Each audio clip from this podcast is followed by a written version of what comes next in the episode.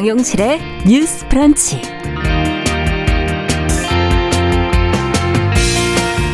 안녕하십니까 정용실입니다. 일본이 후쿠시마 원전의 방사성 오염수를 해량에 방류하기로 결정을 했죠. 우리 정부는 지금 이를 받아들이기 어렵다 하는 입장인데요. 자, 일본의 구체적인 방류 계획은 무엇인지 좀 살펴보고 이 독단적인 결정에 대응할 방법은 과연 없는 것인지 같이 고민해 보도록 하겠습니다. 뭐 여성과 남성은 이 뇌구조나 뇌 특성에서부터 차이가 난다 하는 흔한 그런 속설이 있는데요. 과연 그럴까요? 이 과학자들의 연구 결과 그렇지 않다는 쪽에 최근 힘이 실리고 있습니다.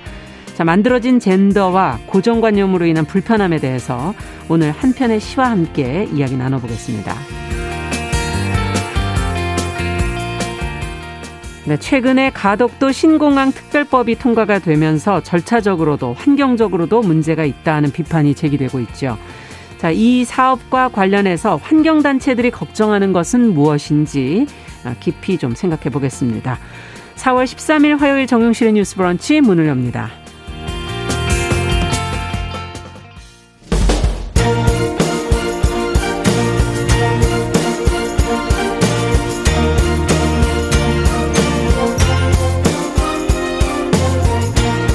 여성의 감수성으로 세상을 봅니다. KBS 일라디오 정용실의 뉴스 브런치. 여러분의 의견을 기다립니다. 문자는 샵 9730으로 보내주세요. 짧은 문자 50원, 긴 문자 100원이 부과됩니다.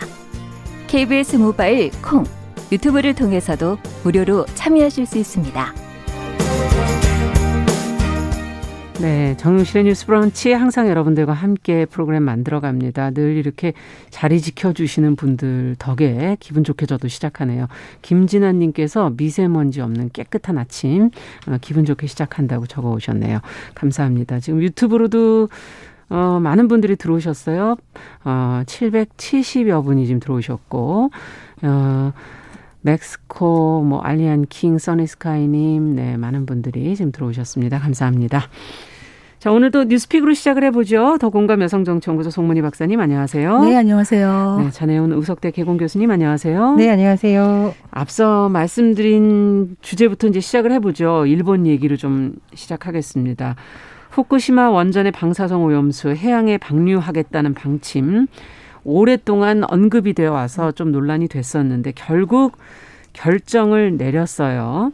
어떻게 하겠다는 것인지 이렇게 되면 피해는 그럼 고스란히 누가 입게 되는 것인지 자, 특히 인근 국가인 우리와 중국의 입장부터 좀 살펴보도록 하죠. 어, 송 박사님께서 좀 정리해 주시겠어요? 예, 후쿠시마 방사능 오염수에 대해서 오늘 중요한 주제입니다. 일본 정부가 오늘 오전에 그 후쿠시마 원전의 방사성 오염수를 네. 바다에 흘려 보내겠다, 음. 즉 해양에 방류하겠다는 결정을 내렸습니다. 네. 원래 지난해 10월, 12월에도 이 해양 방류 결정하려고 했는데 그 일본의 어민 단체들이 강력히 반발해서 네. 미뤄진 것도 있거든요. 그리고 예. 도쿄 올림픽 전에 빨리 결정하겠다, 뭐 이런 것도 작용했던 것 같습니다. 이렇게 되면은 2년 뒤부터요. 후쿠시마의 제1원자력 발전소에 있는 네. 오염수부터 방출이 됩니다. 그렇게 방출이 되어서 2041년에서 51년까지 이 오염수 방출을 마무리하겠다라는 계획입니다. 그러면 몇 년을 하게 되는 한 30년 넘어가는 거죠. 네. 그런데 이 일본 정부는 이거 이제 인체에 무해하게 희석해서 방류하는 거라 문제가 없다 이렇게 주장을 하면서 어 하고 있는데 이거 막 정말 인체에 지장이 없는가 이 문제에 음. 대해서 우리가 심각하게 얘기할 수밖에 없고 한국 정부나 중국은 미리 강한 유감과 걱정을 얘기를 했습니다. 이 후쿠시마 오염수에 대해서요. 일본 정부는 오염수란 말을 쓰지 않아요. 네. 처리수라고 말을 합니다. 처리. 처리수. 처리를 다 했다는 거예요. 네. 자, 후쿠시마의 방사성 물질이 어떻게 생겼느냐. 외우기가 쉽습니다. 2011년 3월 11일. 그러니까 10년 전이죠. 네. 10년 전에 후쿠시마 원전 사고가 났습니다. 네. 그때 당시에 동일본 제지 동일본 제지진이 대지진이, 났을 있었죠. 때 네. 쓰나미가 몰려와 가지고 원자로 6개 중에서 1호에서 4개가 침수가 음. 됐거든요. 그러면은 원자료의 냉각 기능을 갖다가 이렇게 상실되다 보니까 흘러내린 거예요. 뜨거운 원자료가. 음. 이런 핵 연료를 냉각시키기 위해서 매일 냉각수를 주입해요. 그렇죠. 그런데 이 냉각수가 결국에는 오염수로 변한다는 게 문제입니다. 그래서 지금 이 오염수를 아, 천 개의 탱크에다가 보관을 하고 있는데 이 탱크에 더 이상 보관할 용량이 이제 없다는 거예요. 내년 음. 여름쯤 되면은 꽉 찬다는 거이 탱크가. 네. 그러면 이 탱크를 더 만들어야 되지 않느냐라는 그렇죠. 주문이 있었는데 그것보다는 그냥 해양에다가 흘려 보내겠다라는 겁니다. 음. 지금도 후쿠시마 제일 원전에서는 매일 한 140톤 가량의 오염수가 계속 발생하고 있어요. 예. 자, 그러면 이게 과연 안전한 것인가? 일본 정부는 계속 안전하다고 얘기를 하고 있는데요. 이게 우리나라 앞바다로 일단 오는 거는 명확하다. 일단 음. 제주도와 서해로 오는 게 시간의 차이가 있을 뿐이지 보통은 한 달에서 일곱 달 정도면은 제주도와 서해로 다 흘러온다. 이런 얘기를 하고 있고요. 해류가 흐르는 방향이 있을 거고요. 예. 네. 후쿠시마 대학에서 여, 연구를 했는데요. 지금 방류된 오염수가 220일 만에 제주도로 온다. 이런 얘기를 하고 있고요. 네. 문제는 지금 수산물 공포라든가 해양 오염에 대한 공포인데 도쿄대 연구팀이 발표한 게 있습니다. 지난해 11월에 그 후쿠시마 제1원전 주변의 지하수를 채취해서 분석해 보니까 자연에 존재하는 수준 이상의 삼중 수소가 검출된다는 겁니다. 음. 이것은 굉장히 인체에 유해하다. 네. 그래서 이런 부분에 대해서 어, 지금 일본뿐만이 아니라 중국이나 한국 정부가 우려를 표명하고 있지만 실제로요 이거를 막을 수 있는 방법이 없어요. 음. 왜 그런가 봤더니 지금 유엔 해양법 협약이라는 게 있거든요. 예. 국제법이죠. 여기 보면 이 방사능 오염수를 특정해 가지고 해양 방류를 금지하는 게 없어요. 어, 그렇게 사례가 많지 않아서 이런 그렇겠죠. 법안이나 규칙이 없습니다. 예. 그렇기 때문에 이런 부분이 있고 일본에서 지금 IAEA를 믿고 있어요. 예. 국제 원자력 기구인데요. 예. 우리가 여기랑 협의해 가지고 잘하고 있다 안전하게 이런 얘기를 하는데 국제 원자력 기구가 어떤 얘기를 하고 있냐면 지난해 4월에 일본이 이 오염수 처리 방안을 검토한 보고서를 제안했거든요. 거기에 대해서 어떤 얘기를 하냐? 해양 방류가 일시적으로 사용하는 타당한 방법이다 이렇게 얘기를 했습니다. 음. 그렇다면은 한국 정부가 IAEA에다가 계속 이의를 제기할 수 있는 방법이 무엇인가? 근데 문제는 뭐냐? 이게요. 독일 해양 연구소가 또 발표한 거에 따르면 이 방류된 후쿠시마 원전 오염수가 57일 만에 태평양 연안에 다 확산되기 때문에 3년 뒤에는 미국과 캐나다까지 간다. 이런 그렇죠. 또 연구 결과가 있습니다. 바다를 사이에 놓고 큰 태평양을 사이에 놓고 그러니까 이거는 단지 한국만의. 문제가 아니라는 것이죠. 네. 자, 이렇게 일본이 결정을 하면 그냥 받아들이는 게 국제적으로 맞는 것인지 하는 생각도 들고 어, 대응할 방법은 과연 모색해 볼 게 방법이 없는 건가? 어, 두 분은 어떻게 보십니까? 그러니까 박사님께서 말씀하신 것처럼 오염수를 방류하는 것을 현재 상황에서는 원천적으로 못하게 할 수 있는 방법이 거의 없다라고 음. 이제 국제사회에서 어떤 기준이나 이런 명확하게 있어야 되는데 예. IAEA에서 저렇게 보고서가 나온 데다가 음. 했기 때문에 쉽지 않습니다. 그래서 차선책은 뭐냐 그러면은 절차적인 정당성 투명성, 안정성에 대해서 감시를 하고 검증을 받게 하자 이런 쪽으로 지금 논의가 좀 진행이 되는 것으로 보입니다. 그래서 네. 지금 어제 좀 제가 뉴스를 쭉 보니까요. 일본 후쿠시마현 막 주민들도 나와서 이거는 뭐 범죄 행위다라고 반발하고 있고 일본 내에서도 그렇군요. 그렇습니다. 일본 의회 내에서도 이게 희석한다고 해도 이 희석한 양을 계속 흘러보내면 결국 같은 농도가 되는 거 아니냐라는 우려를 그렇죠. 제기하고 있습니다. 그래서 그런 부분 좀 같이 봐야 될 것 같고 저는 이 부분은 좀 정부의 쓴소리를 할 수밖에 없는데 네.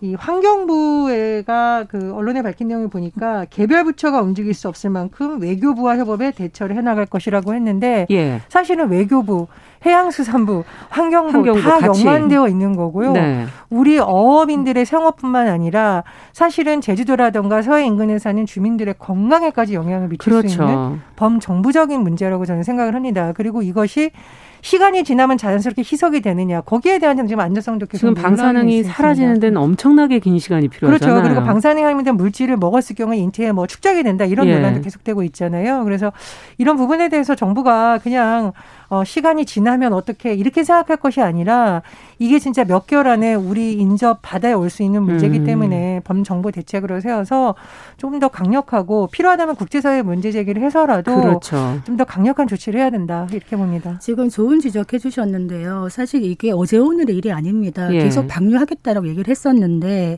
범정부 차원에서 사실은 긴밀하게 미리 대응을 했어야 된다. 음. 일테면 한국만의 힘으로 부족하다면은 국제사회와 연대를 해야 된다. 이것이 네. 인접 국가만의 문제가 아니라 범지구적인 문제이고 이거는 해양 오염의 문제이다라는 거를 각인을 시켜야 되는데 해수부에서 작년 12월 달에 그 런던 협약 의정서 그 당사국 회의가 있었거든요. 네. 그때 가서 이제 우려는 표명을 했습니다. 이런 문제가 있어 일본이 네. 얘기를 하니까 일본이 어떻게 얘기하느냐. 이 런던 협약이라는 거는 폐기물의 해양 투기를 금지하는 것이기 때문에 네. 이렇게 연안에서 흘러보내는 거는 또 아니다. 이렇게 다 피해 나가고 있는 것이거든요. 법적인 사각지대를 찾아서. 예. 그래서 결국에는 이런 부분에서 일본의 지금 국민들이나 시민단체도 강력하게 반, 저기 반대를 하고 있어요. 일본 내랑도 연결을 할 필요도 예. 있지 않나 그래서 일본 시민이나 국제사회와 연계를 해야 된다. 그래서 환경단체들이 지금 전 세계 88개국 그 6만 4천 명이 넘는 반대 서명을 모아가지고 일본 네. 경제 산업성에 전달하고 있거든요. 예. 제가 이제 하나 할 수 있는 게 무엇이냐 생각해봤더니 지금 제주도가 일단 가장 그 급박한 문제를 갖고 가깝죠. 있는데 이 작년 10월 달에 원희룡 제주도 지사가 어떤 말을 했냐면은 이거는 국민 생명을 위협하는 것이기 때문에 절대 용납을 못 한다 하면서 음. 어떤 대책을 얘기했냐. 제주도 대한민국 한일의 연안 주민들을 다 포함하는 주민 원고단을 모집해가지고 음. 한일 양국 법정에 일본 정부를 상대로 민형사 소송을 제기하겠다 이런 얘기를 음. 했고요. 또 한일 해협 연안 시도현 지사회가 있습니다. 그런 업체 그런 단체들과 같이 공동 행동을 해가지고 국제 재판소에도 소송을 진행하겠다. 국제 재판에. 네, 결국에는 음. 이게 국제적으로 압력을 가하는 수밖에 없어요. 그래서 음. 오염수가 닿는 모든 바다에 있는 나라들과 연대를 해서 음. 공동 행동을 취할 수밖에 없다. 특히 지금 우리가 왜 세슘 우럭이라고 들어보셨죠? 예, 예. 지금 바로 우리 먹거리에 올 수 있는 지금 우럭들이나 이런 것들이 세슘이 만약에 검출된다 그러면 이게 DNA를 변형시킬 수 있다 그래요. 그렇죠. 그래서 한국이 할 수 있는 거는 원산지 표시 잘하 하고 있는지 일본 수산물 수입 제한하고 있는지 이, 정도밖에 지금 안 되고 있는데 네. 좀더 깊은 대처가 필요하지 않나 아쉬 움이 듭니다. 시간이 그리 많지 않아서 그것이 또 걱정이네요. 그리고 저는 참 예. 이게 결국은 국회 환노이다. 상임위가 사실은 이런 문제를 논의해서 이거는 범정부와 여야 대책 없이 사실은 대책 마련에 나서야 되는 거죠. 맞습니다. 그런데 음. 이게 당장 정치적으로 이득이 되는지 안 되는지 전혀 신경을 쓰지 않고 있다는 굉장히 안타까운 현실입니다. 그렇죠. 이 문제야말로 우리 국민 개인이 어떻게 할 수 있는 문제가 아니기 때문에 음. 국가와 국회가 나서야 되는 문제거든요. 예. 정치권이 정말 환경 문제에 더 신경을 써야 된다고 보고요. 맞습니다. 일본에서 계속 안전을 주장하고 있는데 지금 언론 보도를 보니까 후쿠시마현에서 잡혔던 지금 우럭 얘기하셨잖아요. 예.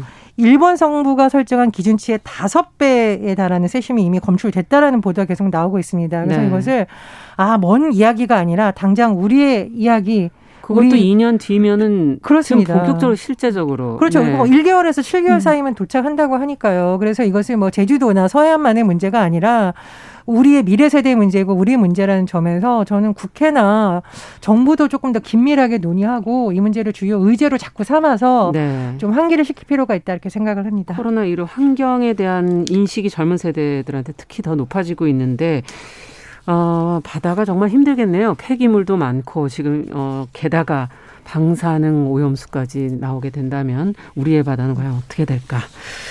앞으로 이 문제 어떻게 또 이제 음. 처리해 나가는지 저희가 어, 정부와 또 어, 시민 사회 단체 또 그리고 국회에서의 입장을 계속 좀 어, 지켜보도록 하겠습니다. 자, 두 번째 뉴스로 좀 가보죠.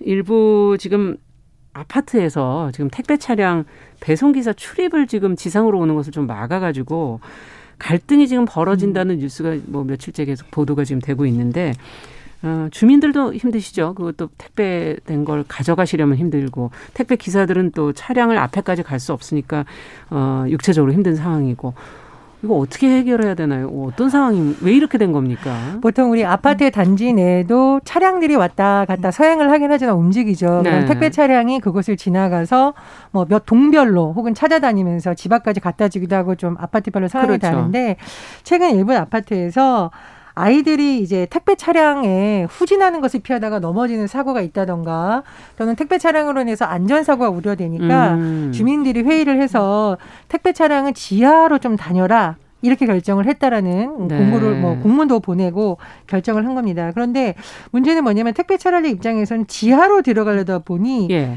차량이 거기에 비해서 안 맞는 거예요. 높이가. 지하가 그런 차들도 들어갈 수 있게 네, 들어갈 수 있는 있나요? 것도 있고 없는 것도 있고 그렇다고 아. 합니다. 그러니까 기존에 있던 택배 차량을 쓸 수 없는 이 택배 기사분들의 경우에는 차량을 뭐 개조를 한다던가 낮춰야 된다. 그렇죠. 다른 차량을 가져와야 된다던가 하는 건데 택배 기사들의 주장을 종합을 해보면 일단 택배 차량을 개조하는 비용을 보통 본사에서 대주는 것이 아니라 계약 관계에 있는 사람들이 하는 경우가 많다고 아, 해요. 그럼 일단 비용 부담이 는다라는 네. 거고 또 하나는 것은 차량을 작게 만들다 보면 한꺼번에 물량을 많이 실을 수가 없잖아요. 그렇죠. 왔다 갔다 물류센터까지 하다 보니까 노동 강도가 너무 높다 이렇게 된 아. 겁니다. 그래서 택배 회사 측에서 택배 기사들이 집단적으로 결정한 것이 그러면 이 아파트에는 우리는 그 아파트 입구까지 가서 물건을 내려놓을 테니 주민들이 찾아가라. 그래서 음. 이른바 택배 대란이 일부 아파트에서 벌어졌다. 그러니까 주민들 사이에서 의견이 갈리는 거죠. 네. 아이들 안전을 위해서 이거는 불가피한 조치니까 어, 주민들도 불편하고 택배 기사들도 불편하더라도 해야 된다 이런 주장이 있고 예. 일각에서는 이거 택배 기사들한테 일방적으로 고통을 전가하는 거다 음. 이런 주장도 있고요. 지금 주장이 팽팽하게 엇갈리고 있다고 하고요. 또 일부 아파트 단지에서도 좀 문제가 되고 있는데 요즘 왜 우리 아파트 보안 때문에 현관 앞에서 못 들어가게 하는 아파트 있잖아요. 아, 예. 비밀번호 누르자는 못 들어갑니다. 네. 근데 주민들이 이 비밀번호 눌렀다가 보안 뚫리면 어떻게 하냐 이렇게 논란이 되니까 어, 이 택배회사 직원들은 지하 주차장으로 가서 일괄된 장소에다가 택배를 놓습니다. 음. 그러면 아파트에서 대행하는 업체가 또 나타나서 수수료를 일부러 떼가고 그걸 다시 주민들에게 직접 배달해 주는 그런 것도 있다라는 거죠. 아. 그럼 이게 다시 일종의 원청 하청이 되면서 그리고 그건 또 비용의 문제가 사실은 그렇죠. 발생하는 거 아닌가요? 원래 택배를 예. 다 배달하는 분들이 뭐 800원을 받았다. 그럼 다시 대행업체가 끼는 형태가 되면서 뭐 300원을 떼간다든가 하다 보니 음. 이분들 입장에서는 이거 우리가 이렇게 해달라 그런 것도 아니고 아파트 측의 일방적인 요구로 됐으니 이건 문제가 있다라고 하고 있는 겁니다. 그래서 예. 택배 기사 관련 어, 노조에서는 이건 일방적인 갑질이다. 이거 택배 기사들한테 이렇게 일방적으로 부담을 주면 안 된다. 이런 문제 제기가 있는 것도 있고요.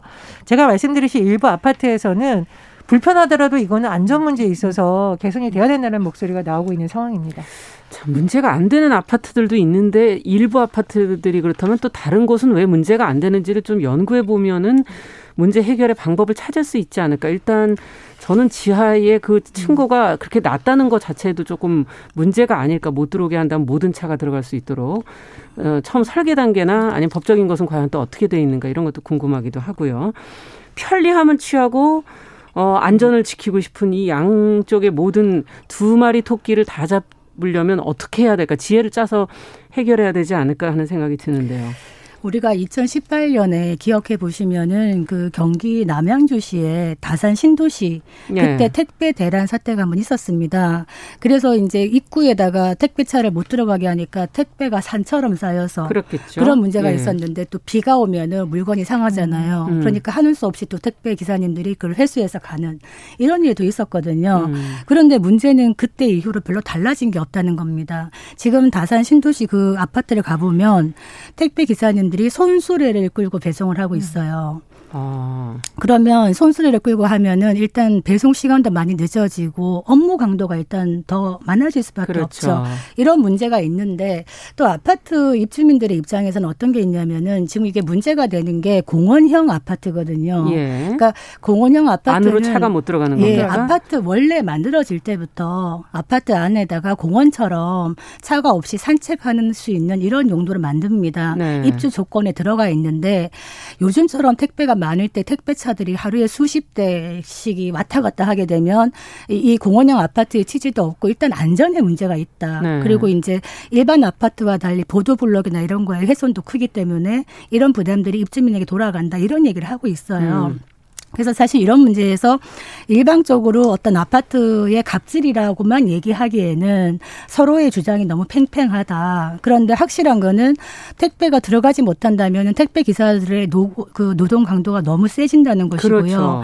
그 다산 신도시 택배 대란 이후에 2019년 1월부터는 이런 공원 아파트의 경우에는 그 지하 주차장 입구의 아파트를 입구를 2.7m로 만들어라 이렇게 해 있어요. 예. 이제는 문제가 안 되는데 그, 그 전에 만들어진 아파트들은 한 아. 2.4m면 이게 안 들어와요 차가. 네. 그럼 결국에 이런 문제가 계속 반복될 수밖에 없다. 제가 뭐 정책 결정자도 아니면서 이거 어떻게 해결하면 좋겠는가 계속 고민을 해봤거든요. 예. 하나 좋은 사례를 하나 발견했습니다. 네. 그 송파구에요. 어르신 가가호호 택배라는 게 있어요. 네. 송파구에 가가호호. 그러니까 집집마다 가는 택배인데 이게 뭐냐면 이 송파 시니어 클럽이라는 데가 이게 노인 일자리 전담 기관이 있어요. 예. 여기에서 어떤 택배 회사, 한진 택배 회사와 같이 제휴를 해 가지고 여기는 또 구청장이 들어갑니다. 구청이 들어갑니다. 네. 그래서 민간 협력에 좋은 사례이기 때문에 말씀을 드리는데요. 이 갖다 놓으면은 아파트 앞 에다가 물건을 갖다 놓으면 택배 거점을 정해놓고요.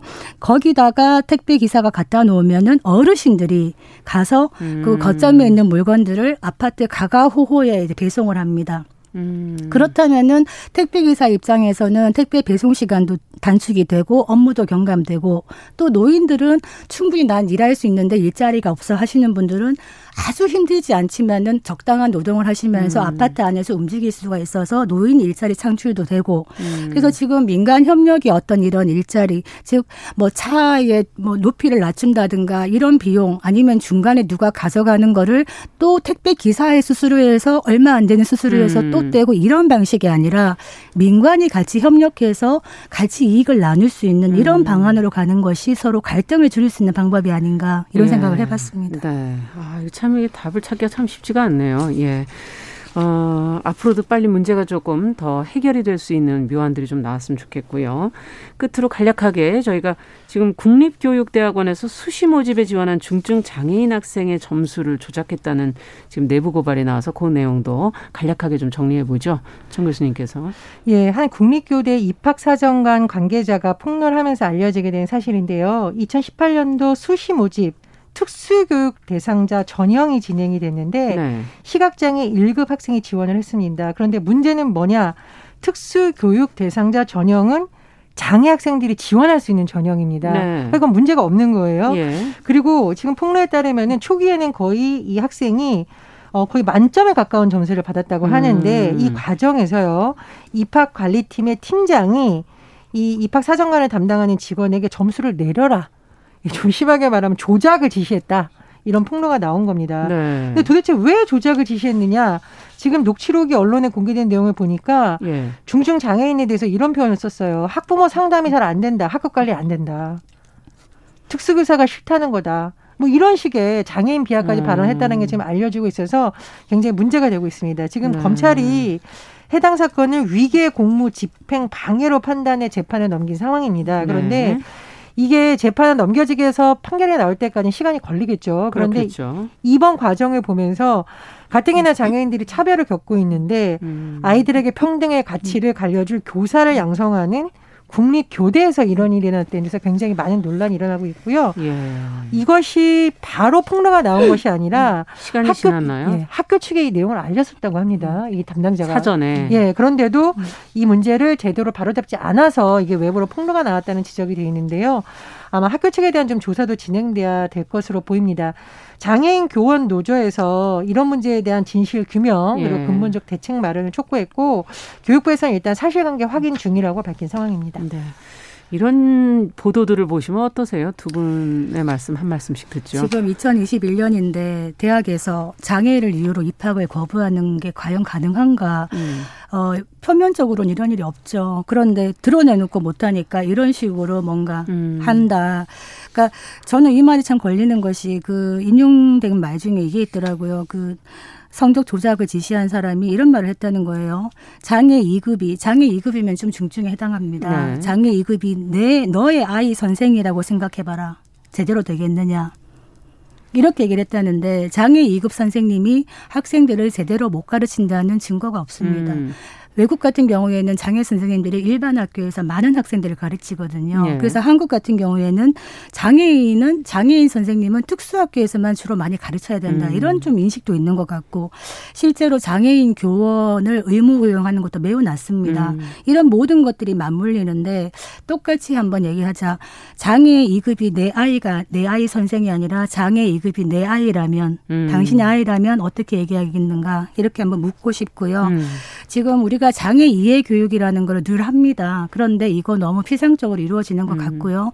이런 장애에 대한 이야기를 체화할 수 있는 음. 국민적인 인식이 필요하겠다 생각이 듭니다. 네. 이거는 무슨 판결이 나와야겠지만 저는 굉장히 좀 이해할 수 없는 것이 이거 전형 자체가 특수교육 대상자예요. 그래서 음. 지원 요강을 보면 장애인 복지법에 의해 장애인 등록을 한 사람이 하게 되어 있습니다. 네.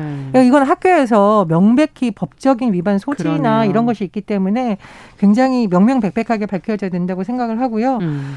왜 국립 교대에서 이런 일을 하는지 참으로 좀 씁쓸합니다. 네, 교대면 그러면. 우리 초등학생들에게 가치를 가리키는 미래의 음. 교사를 양성하는 곳인데 벌써 선발 과정에서부터 이런 차별이 있다라는 거 많은 교대나 국립대학에서 좀 돌아봤으면 합니다. 네. 뉴스픽 오늘 여기까지 얘기 듣죠. 전혜연 우석대 개공 교수님, 더공감 여성정치연구소 송문희 박사님 두 분 수고하셨습니다. 감사합니다. 감사합니다. 자, 정용실의 뉴스 브런치 듣고 계신 지금 시각 10시 31분이고요. 라디오 정보센터 뉴스 듣고 오죠. 국내에서 코로나 백신 접종 후 이상 반응이 의심된다며 보건당국에 신고한 사례가 오늘 0시 기준 109건 늘었습니다. 이 가운데 사망 신고는 한명입니다 지난해 기업 실적 악화에도 연봉이 늘어난 상장사 소유주와 임원이 한진그룹 등 89개사 130명에 이르는 것으로 나타났습니다. 작년 영업이익이 감소한 상장사의 5억 원 이상 고액 보수 현황을 분석한 결과입니다. 재건축 규제 완화나 정비 사업 기대감에 분양시장에 대한 기대 전망치도 높아졌습니다. 주택산업연구원은 서울과 인천, 경기 수도권의 4월 분양 경기 실사 지수가 100을 넘겼다고 밝혔습니다.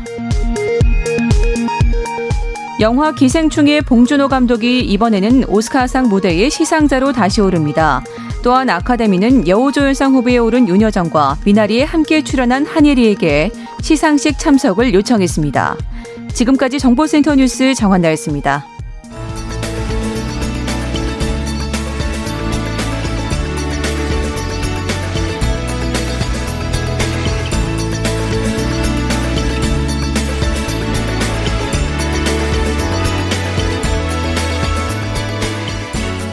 세상을 보는 따뜻한 시선.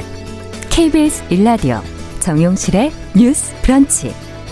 매일 아침 10시 5분 여러분과 함께합니다. 네, 정용실의 뉴스 브런치 듣고 계신 지금 시각 10시 33분이고요. 어, 이번에는 시인의 시선으로 뉴스와 세상을 좀 들여다보도록 하죠. 시시한가 오늘도 방수진 시인 자리해 주셨습니다. 어서 오십시오. 네, 세상 맛있게 읽어주는 시인 방수진입니다. 네. 오늘은 어떤 뉴스를 갖고 오셨어요? 네, 오늘은 여러분들의 눈과 귀를 번쩍 뜨이게 할 만한 뉴스 하나를 들고 왔습니다. 어떤 거죠? 네, 궁금해요. 바로 성별 고정관념에 대한 얘기인데요. 네. 그 보통 여성이나 남성이 좀 타고나기에 좀 다르게 타고났다 이런 음. 이야기를 많이 하잖아요. 예. 그 여자는 공감을 좀 잘하고 음. 남자들은 조금 운동을 좋아하고 어. 이러한 이야기들을 많이 하는데 사실 이게 사실이 아니라 환상에 가깝다라는 아. 연구 결과가 발표가 됐습니다. 연구 결과가. 네. 네. 뇌가 이제 사실은 실제로 이제 보니까 이 모든 특성이 아주 다양하게 섞인 모자이크처럼 생겼다는 거죠. 뇌라는 것이 여성이나 남성이나 천성에는 차이가 없다 라는 음. 겁니다. 그래서 이에 관련해서 2015년 미국 국립과학원 회보에 실려서 과학계를 발칵 뒤집어 놓은 연구, 연구 결과가 있었는데요. 네. 이스라엘 텔 아비브 대학교의 다프나 조엘 교수가 남녀 281명의 두뇌를 MRI라고 하는 자기 공명 영상으로 찍어봤더니 예. 남성과 여성이 모두 적절하게 섞인 두뇌를 가지고 있었던 거죠. 음. 그러니까 근육이 굉장히 많은 남성한테도 여성성이 그리고 굉장히 여성스러운 외모를 가진 음. 여성에게도 음. 남성성이 발견됐다는 겁니다. 그럴 수 있어요. 그러니까요. 그래서 예. 두뇌에 신경만 촬영한 사진을 4천 장을 넘게 분석해도 똑같은 결과가 나왔다는 거죠. 참 신기하네. 예. 즉 남성 여성으로 우리가 보여지는 거는 사실상 태어나서 그런 게 아니라 사회적으로 만들어진 성별이라고 하는 아. 젠더 때문에 그런 차이를 보이는 것이지 네. 원래는 큰 차이가 없다라는 결론이었던 거죠. 아니 그럼 예전에 뭐 그런 책이 있었잖아요. 남자랑 여자는 완전히 뭐 다른 서, 별에서 왔다. 네, 그러니까 사실 뭐 화성에서 온 남자, 뭐 금성에서 온 여자, 네. 굉장히 핫한 베스트셀러가 됐었는데, 그럼요. 어 사실 알고 보면 저희 모두가 화성인이거나 모두가 금성인이었을 수도 있다. 같은 별에서 다 왔다는 그렇죠. 거예요? 그랬을 수 있다라는 합리적 의심을 해볼지 않을까라는 생각이 듭니다. 이게 과학이라는 게 어떻게 저희가 알고 있는 이런 상식들, 통념들을 이렇게 좀 깨줄 때가 있어서 그렇죠. 가끔 너무 놀랄 때가 맞습니다. 있는데. 맞습니다. 어쨌든 흥미로운 얘기인 것 같고 그렇게 생각해 보니까 어릴 때 뭐 아주 아기 때 보면 남녀 구분하기 힘든 애들 많잖아요. 그렇죠. 예. 사실 저 같은 경우도 최근에 보니까 음. 어렸을 때 제 사진에 제가 머리가 있는 사진이 하나도 없더라고요. 저희 어머니께서 수치 없어서 깎아주셨군요. 굉장히 머리가 없는 민머리 상태를 좋아하셨어요. 그래서 지금 보면 아, 예. 그 사진이 이 남자 얘기인지 여자 얘기인지 어. 알 수가 없는 사진이 굉장히 많고 아 그렇죠. 옷도 굉장히 로보트가 많이 그려진 옷을 입혀주셨어요. 동생이 남동생인가요? 동생은 남동생인데 정작 저는 아마 그렇게 미리 그렇게 한 번 입히고 밑으로 보내려고. 네. 저도 늘 남자 옷만 입었었어요. 약간 큰 그림이 있지 않았나. 큰 그림이 네, 있었죠. 지금 좀 약간 생각이 드는데. 그 옛날에는 옷을 너무 아이 때 금방 입고 버려야 되니까 아까우니까. 그렇죠. 저는 치마를 많이 아니 거의 바지를 오, 저 역시도 좀 그랬던 것 같더라고요. 한 남동생한테 고대로 네. 갖고. 씁쓸하네요. 네. 네. 야, 그 정말 이 남성과 여성의 영역이라는 거를 제한하는 어떤 그런 고정관념들이 만들어진 거였구나 하는 생각이 또 다시 한번 들기도 하네요. 맞습니다. 음. 사실 남자는 이래야 한다, 여자는 음. 이래야 한다 이런 음. 거 사실 자체가 굉장히 시대가 좀 착오적인 생각이 아닌가라는 저는 그쵸. 생각이 들고요. 저는 특히 이제 이런 시인이다 보니까 단어에 굉장히 민감한데. 아. 멋지다, 예쁘다 이런 말도 예. 성별에 국한돼서 쓰는 건 이제 아니지 않나라는 생각이 들어요. 아, 그러니까 나 여자를 보면서도 많으세요. 굉장히 멋있을 수 있는 거고, 그럼요. 남자를 보면서 굉장히 예쁠 수도 있는 거고. 그렇죠. 그래서 이런 뭐 여자는 치마, 남자는 바지 이런 식의 아주 그 간단한 음. 단일적인 생각에서 이제는 좀 벗어나서 아. 좀 오픈된 프레임으로 사회를 봐야 되지 않나라는 아. 생각이 듭니다. 이 방수진 씨는 지금 앞서 어린 시절 얘기해 주시는 걸 잠깐 들으니까 네. 살아오시면서 어 성별 고정관념에 어느 정도 이렇게 힘들었던 시기도 있었을 것 같다 이런 생각도 들어요. 네 맞습니다. 사실 어. 저는 뭐이 주제를 이제 제가 선택을 했을 음. 때도 어, 굉장히 이제 열의에 넘쳤었는데 어, 무슨 열이? 네. 네. 이제야 이제 말할 수 있다. 아, 이제야 말할, 말할 수, 있다. 있다. 네. 생각을 했는데 네. 사실 제가 학창 시절을 보냈을 때만 해도 저희 집이 좀 보수적인 편이었었어요. 음. 그래서 제가 입학 당시에는 이제 부산에 있는 이제 음. 고향 부산에 있는 공립대학에도 붙고 네. 몰래 부모님 몰래 서울의 사립대학에도 지원을 하고 두 개 다 붙은 상황에서 부모님한테 말씀을 드렸더니 너는 여자고 음. 장녀고 그러니 부모 옆에 있어라. 아. 멀리 갈 필요 없다. 어, 나 밑에 남동생이 있으니 너는 그냥 좀 부산에 있었으면 좋겠다라고 예. 하는데 사실 저는 그게 너무 억울한 부당하다. 거예요. 왜 여자는 서울에 가면 안 돼? 음. 여자는 유학을 가면 안 되는 건가? 음. 그래서 사실 그래서 제가 굉장히 과감하게 딜을 했어요. 음. 아 그러면 제가 무조건 장학금 받고 무조건 서울에 기숙사만 모든 부담을 안 시킬 테니까 예. 제발 예. 보내다 달라. 어. 사실 그래서 오기가 나신 거 아니에요? 오기? 오기가 다 났죠. 예. 이걸 깨보겠다. 어. 떤 금녀의 느낌이 이거 깨보겠다. 우리 집안에서 네. 내가 한번 깨보겠다라는 음. 의지가 있었던 것 같고 어, 다행히도 이제 사실 그걸 받아들여 주셔서 저도 이제 아, 그 뒤를 서울에서. 성사를 시켰고 이야. 그거 하기 위해서 사실 좀 더 열심히 살았던 것도 있었던 것 아, 같습니다. 아, 진짜 힘드셨겠네요. 학비도 다 여기서 마련하시고 생활도 다 하시려면. 그러니까요. 네. 예. 그러고 보니 저도 성별권 아나운서라는 직업 자체가 음. 여성은 어 특히 예전에 꽃처럼 옆에 예쁘게 서서 하는 진행 여성 진행자를 그렇게 맞습니다. 보기도 하는데 제가 꽃 같지가 않아 가지고 아, 제일 중요한 건 꽃 같지가 않아 가지고 어 꽃 같은 그 여성 진행자 역할을 잘 하지 못했던 그런 가슴 아픈 기억이 아, 나기도 네. 하고 아, 오늘 굉장히 씁쓸하네요. 자, 청취자분들도 아마 그런 경험들이 있지 않으실까 하는 생각이 음. 들면서 성별에 대한 고정관념 때문에 남을 불편하게 했거나 본인이 불편하셨던 그런 경험이 있다면 음. 어, 문자나 또 콩, 또 유튜브로 보내주시면 저희가 같이 한번 공유해 보도록 하겠습니다. 어, 문인들은 어떠세요? 좀 대체적으로 비슷하지 않을까요? 문인들이 좀 섬세하잖아요, 전체적으로. 그렇죠. 그러면 전체적으로 좀 약간 여성스러움이 많은 직종이 아닐까 그런 생각이 드는데. 네. 특히 시인. 그런 인식이 굉장히 많고, 네. 저는 또 이 문단 안에서도 그러한 인식을 음. 좀 약간 반하게 이제 살아왔다고 생각하는데, 네. 제가 사실 뭐 어디 가서 시를 쓰는 사람입니다라고 얘기를 하지 않으면, 예. 대부분 상대가 그렇게 얘기해요. 어머, 시인이셨어요? 어머, 어머 시인이라니까 깜짝 놀랐어요. 네. 어 이렇게 뭐 활발하고 에너지가 넘치는 시인이 아, 맞아요. 그거는 좀 맞아요. 네, 네, 그래서 제가 생각하는 시인은 아무래도 좀 차분하고 조용하고 무게감 있는 그런 이미지였던 아. 것 같은데. 그래서 제가 굉장히 외향적이고 에너지틱한 부분이 맞아요. 있다 보니까 속으로 생각해요. 아, 그러면 은 시인이라는 게 대체 뭐야? 도대체 시인은 아. 어떻게 살아야 되는 거야? 아, 그런 아, 걸 누가 정해놨나? 그러네요. 그래서 저는 그런 시각을 견디면서 어 이런 것도 굉장히 좀 폭력적인 음. 시선일 수도 있다. 편협한 시선일 수도 있겠다. 시인은 이런 것이다. 시인은 이런 거다. 네. 아닌 시인도 있다라는 거를 제가 지금 여기서 보여주고 있고요. 네. 사실 문단 안에서도 음. 그런 말을 좀 써요. 아. 여류 시인, 여류 아, 작가. 여류 시인. 어, 왜요? 왜 남류 시인 남류 작가는 없는데 여류 시인 여류 작가는 있고 아. 또 작가의 최초 작품을 처녀작이라고 하는 그말 아, 자체도 맞아요. 사실 이게 굉장히 습관적인 맥락이 아닐까 싶은데 음. 이런 단어를 좀 대체할 만한 다른 단어 없을 뿐더러 첫 작품 첫 작품 네. 뭐 아니면은 뭐뭐 뭐 어떤 좀더더 괜찮은 단어가 있을 법도 한데 그러니까요. 사실 이 단어밖에 없다라는 게 좀 개탄스럽기도 하고요. 음. 음.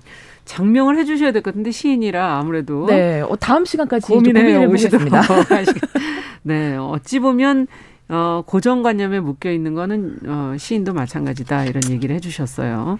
지금 어, 양재근님께서 남자 형제만 있는 집안에서 자란 남자가 결혼해서 여자 아이들만 낳아서 양육을 해보니 음. 남녀 차별의 사고 방식이 저절로 없어진다. 어. 아 그렇군요. 네. 어, 아마 이거는 직접 경험 안 해보시면 사실 알 수가 없는 거죠. 그렇죠? 네.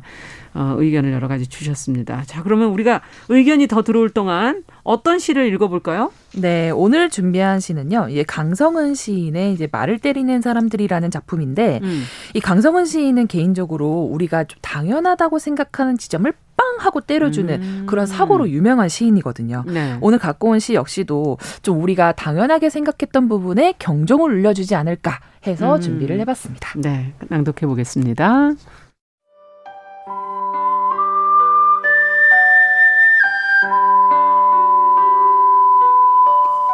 말을 때리는 사람들 강성은 말을 탄 적이 없는데 말을 본 적도 없는데 언제부턴가 나는 말을 때리고 있다. 이 매질을 멈출 수가 없다. 누가 명령을 했을까? 저 세 개 때려야 더 빨리, 더 더 먼 곳으로 간다고. 말의 얼굴을, 눈을, 슬픔을 보지 않으려고 말의 뒤에서 나는 말을 때리는 사람이 되었지. 말을 때리는 소년은 자라서 말을 때리는 노인이 되고, 말을 때리는 이웃이 되고, 말을 때리는 밤이 되고, 말을 때리라는 목소리가 되고, 보이지 않는 말을 만들어내는 믿음이 되고, 말이 얼마나 큰지, 말이 얼마나 오래 달리는지, 말을 때리는 소녀는 아직 모른다.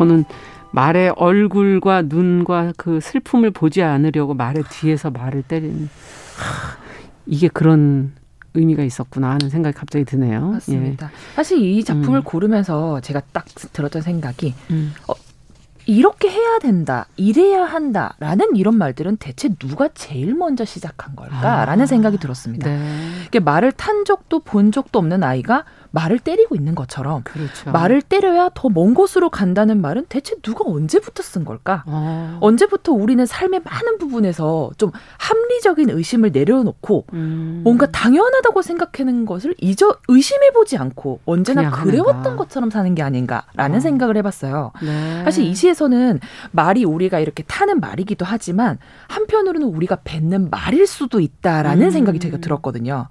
그러니까 쉽게 내뱉는 말로 맞아요. 뭐 사람을 때릴 수도 있고 상처를 줄 수도 있잖아요. 음.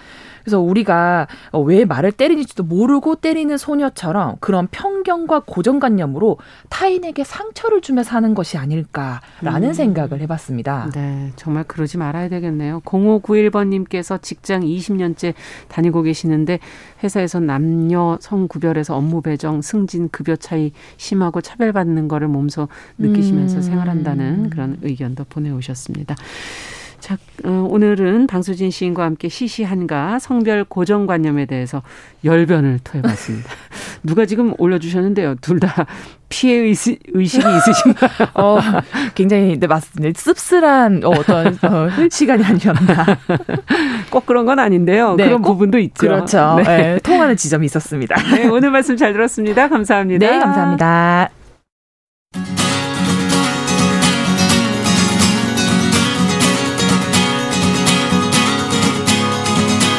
함께 가면 길이 됩니다. 여러분과 함께하는 정용실의 뉴스 프런치. 월요일부터 금요일까지 방송됩니다.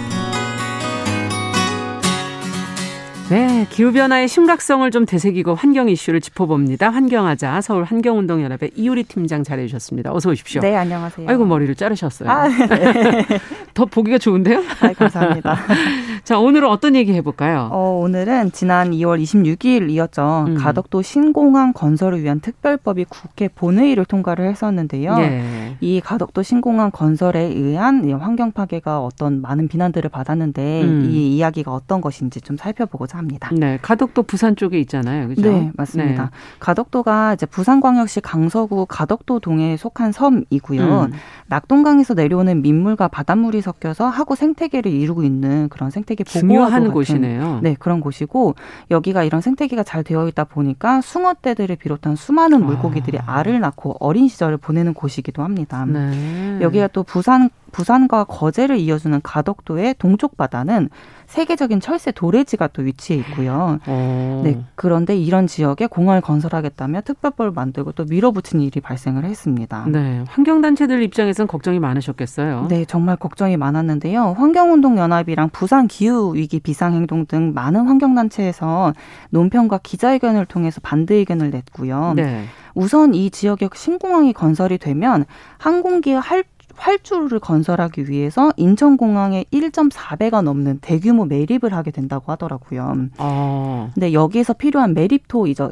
즉 흙인데요. 네. 이 흙을 만들 마련하기 위해서 이 가덕도의 아름다운 산지였던 국수봉이나 성토봉, 남산들을 절취를 해서 그 절취한 그 흙들로 인해서 매립토를 마련을 해야 되는 상황이고요. 음. 그런데 이제 중요한 거는 이 지역에 지금 현재 그 지형 보전 1등급 또 생태 자연도 1등급, 생 해양 생태도 1등급 지역이 이제 속한 곳이고 또 산림 유전자원 보호 구역으로 포함되어 있어서 아, 여기가 그러니까 굉장히 자연 천연 그런 네. 자연이 아름다운 곳이군요. 네 맞습니다. 또 보존하기 위해서 이런 중요한 등급으로 곳이고. 이제 네 매기는 곳으로 보호하고 있는 곳이었는데 여기에 이제 대규모 건설이 들어간다라는 말인 거죠. 이런 곳에 주로 사는 뭐 동식물들은 어떤 음. 것들이 있는 거예요? 네 멸종위기 야생 동식물 1, 2등급인 삭, 솔개, 수달, 매, 구렁이, 표본 장지뱅, 뭐 또 맹꽁이 등이 서식을 하고 있고요. 어. 아까 말씀드렸던 것처럼 인근에 이제 낙동강 하류 철새 도래지가 있는데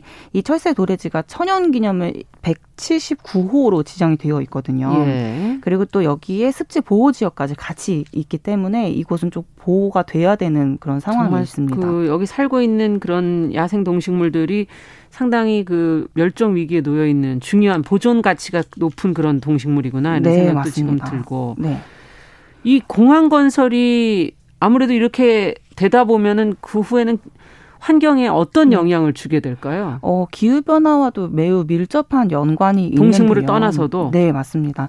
이게 또 전 세계적으로 항공이 교통 분야 중에 온실가스를 배출하는 가장 많은 온실가스 배출이 가장 많은 운송수단 중에 하나이거든요. 그래요. 또 한국에서도 이제 국내 온실가스 배출량을 살펴봤을 때 네. 이제 무시하지 못할 정도로 많은 배출을 하고 있는 상황이고요. 음. 근데 지금 세계 상황을 좀 봤을 때는 최근 이제 영국에서 히드로 공항 제3 활주로를 건설을 할 계획이 있었는데 예. 이 계획이 온실가스 배출 감축 의무에 위반한다는 사례로 이 활주로를 더 건설하려는 그 계획이 무산된 사례가 있었거든요. 음. 그러니까 세계적으로는 뭐 신공항은 당연히 물론이고 활주로 하나를 더 건설하는 것조차도 온실가스를 감축을 해야 되는데 그 의무를 위반을 한다라면서 활주로를 만들지 말라라고 하는 그런 사례까지 있는 그렇군요. 거죠. 그리고 또 전 세계 시민들 사이에서도 환경 운동 중에 하나로 flight shame이라는 운동이 지금 많이 일어나고 있습니다. 뜻인가요? 이게 직역을 하면 비행 수치라는 건데요. 네. 비행기가 온실가스를 많이 배출을 하다 보니까 비행기를 자주 타는 것은 수치스러운 일이다라고 하면서 운동이 한 아, 일종인 거예요. 비행을 하는 것 자체 자, 주 타는 것이 부끄러운 일이다. 네, 맞습니다. 그러면서 아. 이렇게 부끄러운 일들을 하지 말라라고 하면서 비행기를 타지 말자라고 이야기를 하고 지금 코로나 덕에 사실 비행기가 많이 멈춰 있어서 어, 네네, 지금 맞죠. 하늘을 보면 좀 맑을 때가 그렇죠. 있는 것도 연결이 돼 있나 하는 생각이 갑자기 들기도 하네요. 네, 맞습니다. 네. 또 이제 기후위기 비상행동에서도 한국은 전 세계 온실가스 배출국 11위이고 또 파리 협정에 서명까지 한 당사국이기 때문에 음. 기후 변화 문제에 대응할 의무가 있는 국가이다. 그런데 가덕도 신공항 건설을 건설을 하게 되면 이건 이제 온실가스를 더 배출하게 되는 사업이기 때문에 음. 꼭 피해야 한다라고 말, 말하기도 했습니다. 지금 우리가 전 세계 온실가스 배출국 11위. 네. 예. 상당히 이것도 순위가 높은 편이네요. 맞습니다. 지금. 네. 네. 자, 그렇다면 문제를 조금 더 들어가서 보죠. 네. 음. 2016년에 이 지역이 이미 사사, 사전 타당성 조사를 연구를 이미 해본 지역이었거든요. 2016년에. 예, 맞습니다. 가덕도 신공항의 경우에는 지진이나 해일 또 지방 공학적 공학적인 어떤 위험이나 홍수 등의 자연재해가 공항 운영에까지도 미칠 영향이 크다라고 보, 보아서 음. 여기에는 이제 어, 건설을 하지 않는 것이 맞다라고 연구 결과가 나왔었는데요. 네. 심지어 이제 또 지난 23일에 해양수산부 국립해양조사원에 따르면 네. 가덕도는 지난 30년 동안 평균 해수면 상승도가 높았던 탑 5에 드는 곳이라고 밝혔는데요. 해수면 상승도가 높은 편이에요. 여기가. 네, 맞습니다. 아. 그렇게 좀 좀 더 이제 그래서 지진, 해일 뭐 이런 해일 이런 홍수 이런 거에 위험이 있다는 그런 얘기군요. 네, 맞습니다. 네. 울릉도, 제주, 포항에 이어서 네 번째로 높은 수치를 자랑을 했는데 네. 이곳이 이제 해수면이 가파르게 오르게 되면 결국 또 이제 이런 기후 변화로 인해서 공항의 운영에 차질이 빚게 되는 곳인 거죠. 음. 그래서 이런 부분들은 문제가 많다라고 보입니다. 네. 기후 변화가 되면 사실 또 이 해수면 더 빠르게 오르잖아요. 맞습니다. 네. 예, 서로 지금 닭이 먼저냐 달걀이 먼저냐처럼 그렇죠. 계속 물려 있는 그런 상황이군요. 네. 특별법 지금 앞서 얘기해 주신 가덕도 신공항 건설을 위한 특별법 여기에 지금 환경단체들이 그 문제 제기를 하는 거네요. 네. 이게 거의 뭐 하늘로 간 4대강 사업이라고 해도 과언이 아닐 것 같은데요. 어. 이미 입법 공청회 전문위원 검토 보고서 심지어 주간 부처였던 주간 부처인 국토교통부도 부적절하다고 결론이 난 사업이었거든요. 예. 그리고 또 심지어 세계적으로 권위 있는 파리 공항 공단에서도 가덕도 일대 바다는 수심이 너무 깊고 산도 가파르고 확장성도 적어서 공항 입지로는 최악이라고 평가를 한 곳이거든요. 음. 음. 그런데 이제 또 이런 가덕도 신공항 건설 특별법을 밀어붙이면서 가장 큰 문제점은 지역 주민 등이나 또는 다양한 이해 당사자들 간의 의견 수렴 절차가 전혀 없었다는 뜻입니다. 그, 예. 그러면 지역 주민들도 이걸 꼭 다 찬성하는 건 아니라는 얘기인가요? 그렇죠, 맞습니다. 그 그곳에 이미 살고 계신 마을 주민분들도 이 반대를 하는 분들도 되게 굉장히 많고요. 예. 심지어 이런 가덕도 신공항을 위한 특별법이 통과된 절차가 굉장히 빠르고 86일 만에 통과가 되었거든요. 음. 굉장히 빠르고 그런 지역 주민들의 의견을 받는 그런 절차도 완전히 무시되어 있었고 그리고 심지어 제일 또 중요한 게 이게 이렇게 국책 사업 중에 세금이 많이 들어가는 사업의 경우에는 예비 타당성 조사라는 그런 조사를 있죠. 네 거치게 되는데 네. 이 예비 타당성 조사를 하지 않고 넘기겠다라면서 이런 특별법을 같이 통과시킨 사례가 있었습니다. 네. 이건 굉장히 어, 여러모로의 문제가 많았다라는 사업으로 보이고 있습니다. 네. 앞서도 일단 그 근처에 생태적인 문제도 네. 짚어주셨고 공항으로서의 어떤 환경 네. 수심이라든지 뭐 산의 높이라든지 확장성이라는 이런 부분에서도 그렇고 네. 2016년에 이미 사전 타당성 조사 결과도 그리 마땅.